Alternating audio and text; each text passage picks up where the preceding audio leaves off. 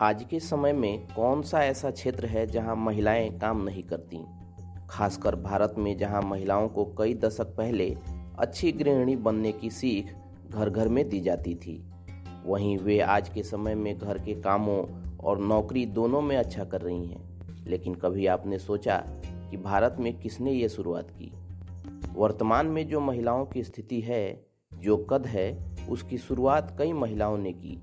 जिसमें से एक का ज़िक्र आज के इस वीडियो में हम आपसे करने जा रहे हैं।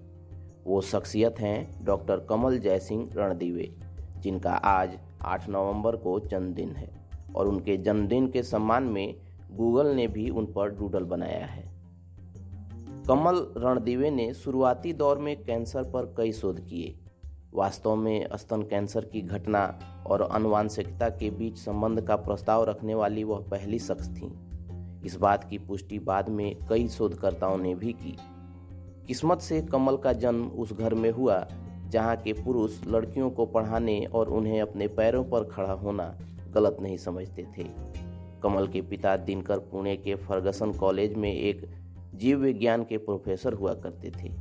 उनका उद्देश्य था कि घर के सभी बच्चों को अच्छी से अच्छी शिक्षा मिले, खासकर बेटियों को। कमल अपने पिता की उम्मीदों पर एकदम खरी उतरी। उन्होंने जीवन की हर परीक्षा अच्छे अंकों से पास की।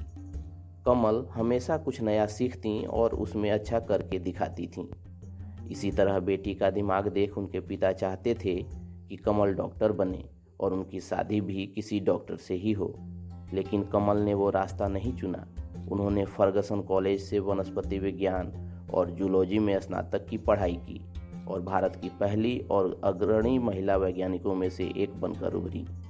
वह भारतीय महिला वैज्ञानिक संघ, माने ए की प्रमुख संस्थापक सदस्य भी थीं।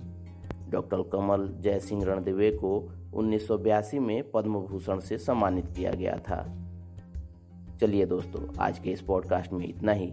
मिलते हैं अगले पॉडकास्ट में। तब तक keep searching for knowledge and try to be a kind person